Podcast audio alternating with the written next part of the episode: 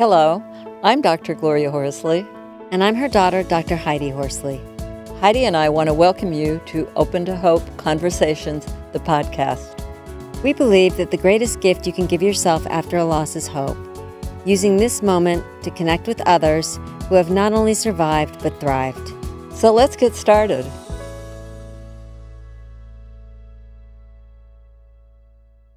Welcome to the Open to Hope show. I'm your host, Dr. Gloria Horsley, with my daughter and co host, Dr. Heidi Horsley. Well, Heidi, we're going to have an interesting show today because we're going to be talking about life and death and how they're two sides of the same coin, is what our guest tells us. And she has been studying intently on life and death issues and religion and has had a very interesting journey. And I think you're going to get a lot of good advice and tips from her on how to maximize your life after you've had a loss. So, Heidi, would you like to introduce our guest today?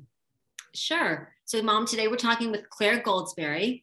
She has published numerous articles on spirituality and religion. She is a practicing Buddhist, and she has written numerous books, including The Illusion of Life and Death, Mind, Consciousness, and Eternal Being, after her partner Brent's illness and death. Welcome to the show, Clare. Thank you. It's nice to be here. I appreciate it. It's wonderful having you on. Now, as I understand it, you can correct me, you had really had a study of Buddhism, had feelings about life and death, and were kind of feeling pretty comfortable with your philosophy and how things were. And then your life partner, Brent, died. And you not only had to talk the talk, but you had to walk the walk. What has helped you? Well, initially, uh, my reaction when Brent got the diagnosis of esophageal cancer was one of shock. Uh, I think I was more shocked than he was. He was a very uh, go with the flow kind of person. He was very fearless person. He'd done a lot uh, in his life. Um, had been uh, a hockey player, had lost some teeth. so I think you have to be pretty fearless to get out there and, and be a pro hockey player. But uh, I think the shock for me, and you're right, I did study uh, Buddhism. I studied a lot about death because in Buddhism, we learn a lot about death. It's nothing that we are afraid of. At least that's the theory. You're not supposed to be afraid of, of death. We meditate on our own death. There is a meditation called Meditation on Our Own Death, where we visualize our own death and visualize that dying process. And yes, one of the one of the mantras is remember death mm-hmm. every day because in remembering death, we have a better life. That's that's the theory, but of course it takes practice. Mm-hmm. To is that is that because Clare the reason we have a better life is because we realize that life is short and that we appreciate every moment that we're here? Well, not just that life is short, but that all is impermanent. Mm-hmm. To learn the idea that nothing is permanent in the phenomenal world, that everything changes and how we adapt to these changes. And sometimes we're asked to adapt quickly, like when we're given a diagnosis of a terminal illness, either ourselves or our loved ones. We have to learn to adapt very quickly because life can change in an instant. But if we have already practiced the idea that all is impermanent, that change is a part of life, that we shouldn't expect life to be the same every day, that we can always anticipate one thing, and that is life will change, then I think we can adapt more easily and more quickly when things like a terminal diagnosis uh, becomes a realization, really hits us right in the face, like it did for me. Brent adapted better than you did. Absolutely. Mm-hmm. and he really didn't have any kind of a, a, a, particular life philosophy other than just, hey, I just live life. I just go with the flow. And, you know, and, and yes, he did adapt better than I did. And maybe that's because his own father died when Brent was just 16. He died of stomach cancer. Wow. So, you know, maybe there was already some of this realization that he had that yes, life can change in an instant. Hmm. Wow. Yes. So tell us about you. I've often told people that it was really those those studies, those Buddhist studies, that you know. Once I got over the initial shock, I thought, okay, now that I'm being called to really practice, as you say, really walk the walk, um, because now I'm confronted with the realization that yes, life is impermanent, life does change uh, it can change in an instant. But how do we walk that without fear? Uh, and I think Brent. And, and let me ask you, what would the fear be? Oh, I think everyone fears death. I think all sentient beings fear death. Uh, from the tiniest ant, when you put your finger down in front of an ant and they turn and run the other direction, I think all sentient beings fear death. It's this maybe the mystery of where do we go after death, maybe even the mystery of what is death. How do I die? What survives death? There's this whole group of mysteries that surround the idea of death. We think we know what life is.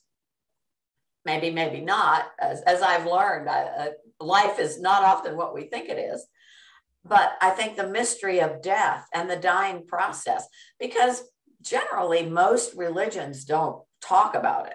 They don't talk about it in the way that, say, the Eastern philosophies do of Hinduism and Buddhism.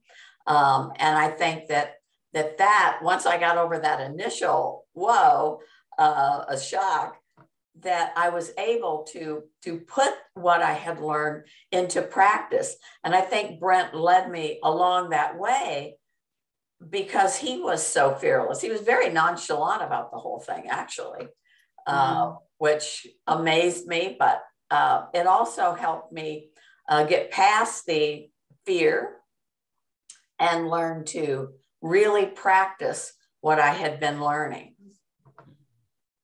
So, did you have community that you did it with?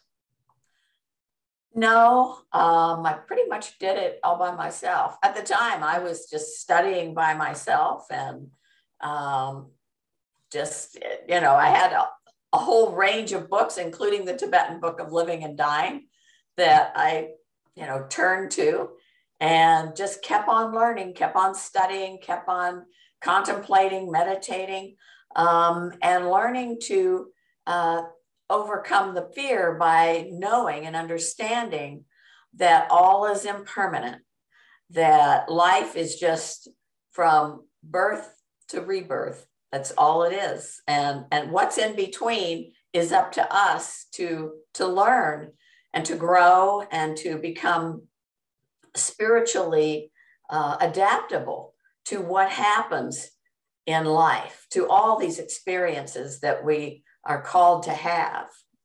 Now, uh, this is all really, um, do I want to say it? It's very lovely in the thought. And I, I'm wondering if I'm watching this and I'm suffering after a loss and I am afraid. Do you have any suggestions of where I'd start? Well, suffering is a natural part of our life. Um, and I always go back to the Four Noble Truths of the Buddhas, with what the Buddha taught when he achieved enlightenment. And the first one was life is pain and suffering.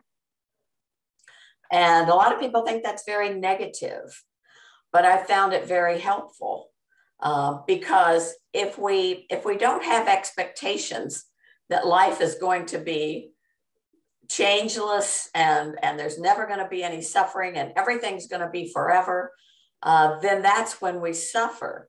Because the second noble truth, the Buddha said, you only suffer when you want life to be different than it is.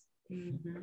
And I remember when Brent was uh, was close to death, he, he lived for 18 months, which was very long for esophageal cancer, but he didn't, uh, he only choose, chose to have surgery. He didn't choose um, other treatments. and he said, you know, if anybody asked whether or not I suffered, because people are always concerned, you know, did he suffer? Did, you know, uh, he said, tell him no, because I never wanted life to be different than it is. And that was just something right off the top of his head. But I'm going, well, that's the Buddha's second noble truth that you only suffer when you want life to be different than it is. Mm-hmm. Wow. That's I'm pretty impressed that Brent had all these beliefs. And I mean, he just kind of he almost accepted just where he was in his life. He didn't try to fight with reality and wish it away and wish it was different. He just leaned into it.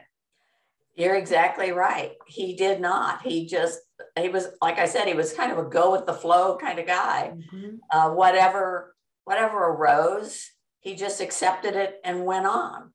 Uh, you know, whether it was, you know, issues at work or, uh, you know, personal life with his family, uh, the, the things that he had to deal with, he just, it, things just didn't bother him.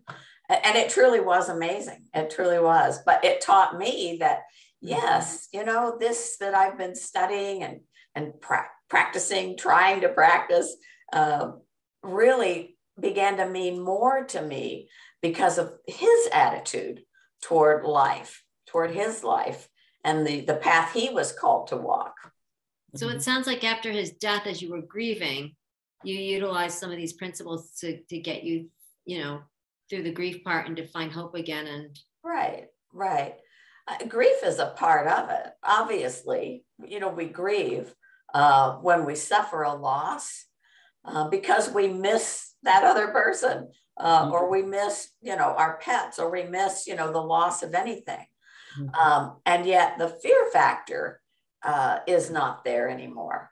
That's the thing i noticed. Um, i once read that all fear is rooted in the fear of loss. You know we're afraid that we're going to lose our partner. We're afraid that we're going to lose you know you know our child our parents our pets whatever it is you know our money our material possessions. Um, and i really took that to heart that that all fear is rooted in the fear of loss. And if you accept that all is impermanent that everything changes then you you don't have that fear anymore because you don't have that fear of loss because you don't become attached to all of these things. You have no expectations that everything is going to be around forever, exactly as you want it to be. And you have that realization that all is change, all is impermanent. Hmm. Well, it sounds to me like if someone is watching this show, that the first place you can start is by getting Clare's book the illusion of life and death, mind consciousness, and eternal being. I think that would be a great place to start. So, Claire, tell us uh, where people can get your book, and do you have a website? And I do. I have a website, and it's claregoldsberry.com. Uh, just my first and last name, all one word. Uh, C L A R E G O L D S B E R R Y dot com. And the book can be uh, purchased from any bookseller, uh, independent booksellers, Amazon, wherever you like to buy books. The, the book is available. And I, I really hope that people enjoy the book and get a lot of meaning out of it. I teach classes. Um, I teach introductory classes to Hinduism and Buddhism, along with other uh, traditions as well, but um, mostly Hinduism and Buddhism.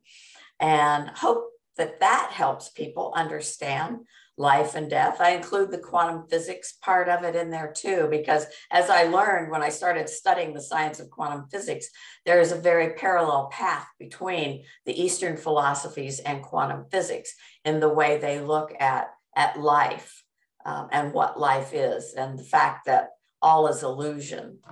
And where do you teach your classes? I teach them at the Rio Salado Community College.